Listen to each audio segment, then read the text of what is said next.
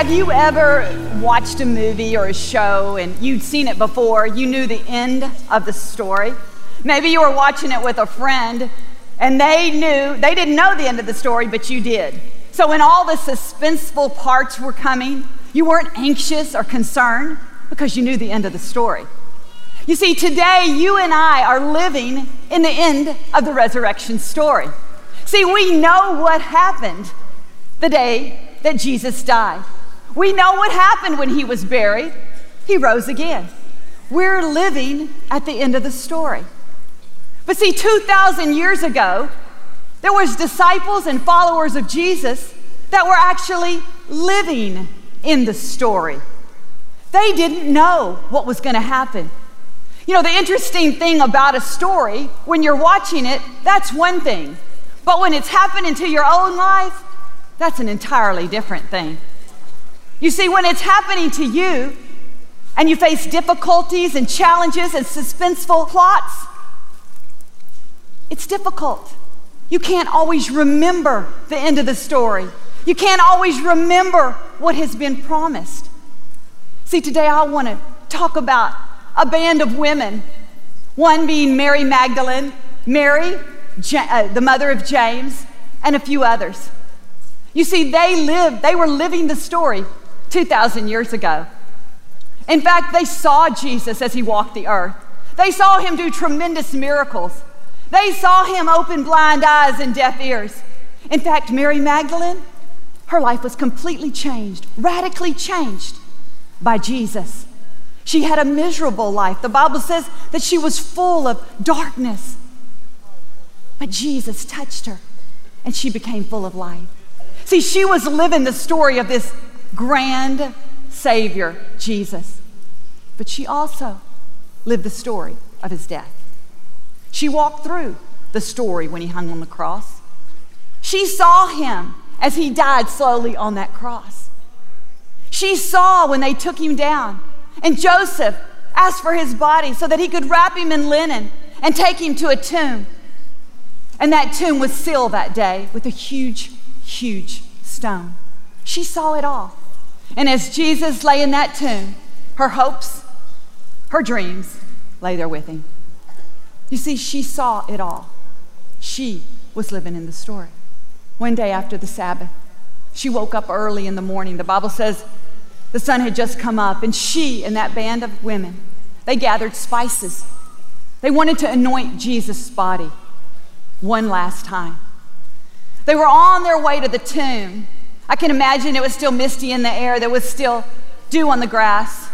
They had all their stuff, they knew their assignment, they knew what their heart was beating for, and they were on their way.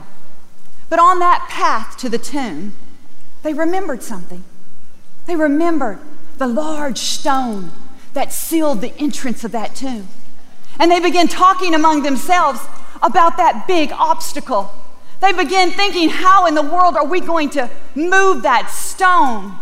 The Bible says in Mark 16 4, they said among themselves, Who will help us roll away the stone? You see, that stone represented a block to them. As long as that stone was there, they couldn't enter the tomb and anoint the body of Jesus. That stone was too big for them to move themselves. Have you ever felt that way before? Has something ever blocked your life? Maybe you've heard your own self saying, Who's going to help me move this thing? Have you ever had a block in your life? Maybe you wanted to start a new business, but you kept hitting obstacles draining your resources. Maybe you had a stone of an unwanted divorce, a stone of a bad medical report, stone of fear, stone of debt. See, those stones, they're real. They come in different shapes and different sizes. Maybe the stone you're, not face- you're facing today is not as big as the one at the tomb. Maybe it is. But can I tell you, it's a, it's a stone that wants to block you. It's real. They come in different shapes, they come in different sizes. But you know what the purpose is? The purpose is to stop us. The purpose is to trap us, thinking that we'll never overcome that stone. It's too big. The challenge is too hard. We might as well quit now. You know what I loved about Mary and Martha, uh, Mary and Mary, was the fact that when they remembered the stone, they didn't stop. They kept going. And when they got to the tomb, the Bible says that they looked up and they were so surprised. The stone had been rolled away. The stone was not blocking the tomb anymore. The obstacle that was trying to defeat them had been rolled away. Think about that just a minute. What they were worried about, what was there, is now gone. Mary walked into the tomb and saw the angel, and the angel declared to her, Are you looking for Jesus? He's not here, he's risen. He's risen.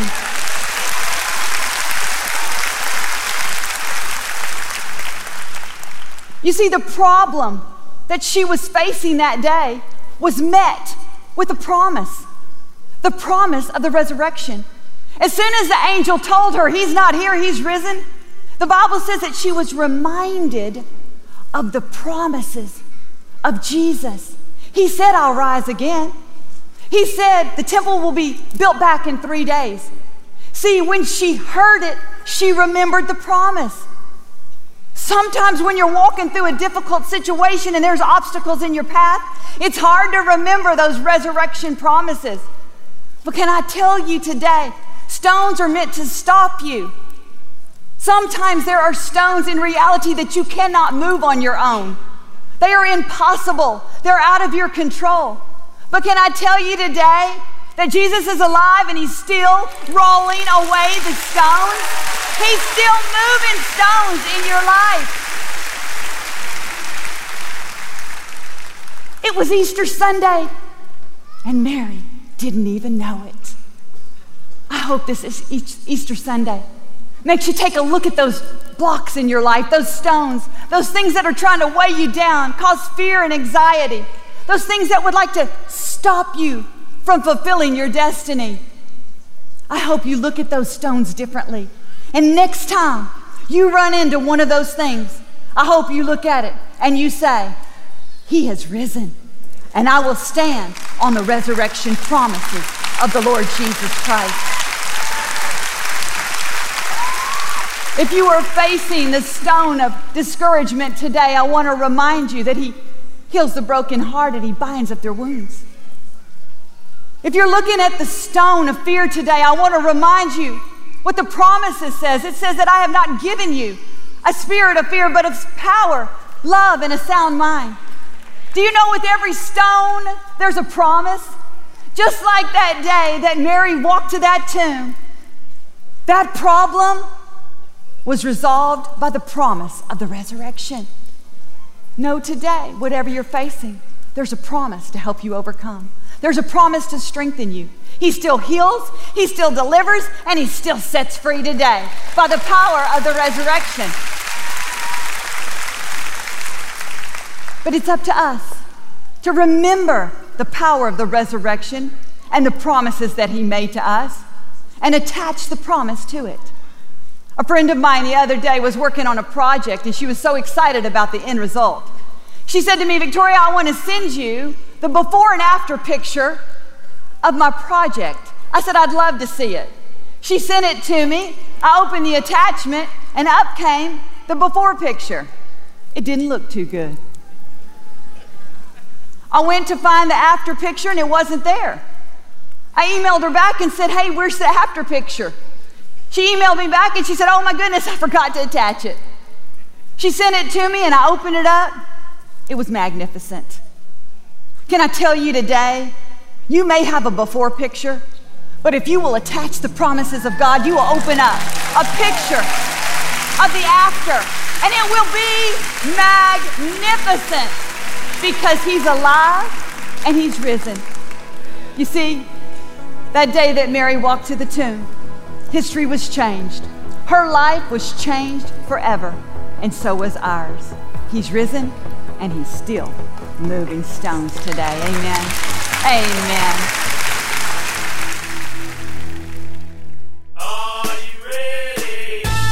Thank you for your support of our ministry this month, Joel and Victoria would like to send you a copy of Joel's new series, Expect the Unexpected. God can surprise you in ways you've never dreamed. He likes to do unusual things, things you don't see coming.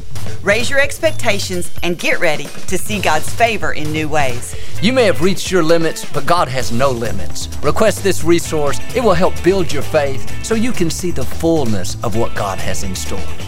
Get ready to expect the unexpected. Request your copy of Expect the Unexpected today at joelosteen.com or call 888 567 Joel. Last year, my wife and I were believing to purchase our first home together. Now, we had no idea how this was going to happen or how God would provide the resources. And even though all the odds were stacked against us, we chose to believe God. And I'm so excited to report that we closed on our first home and that that's the kind of faith this ministry teaches us to have every week. Your support is making a difference. Thanks for partnering with us. Your prayers, your generosity is touching lives around the world. And a special thank you to our Champion of Hope partners for all you do to make the ministry possible. Victoria and I pray for you and your family every day. We're believing for God's very, very best that you're going to see a bountiful, fruitful, prosperous year. Until we meet again, may the Lord bless you and keep you. Remember, you're not average, you're not mediocre, you're a child of the Most High God.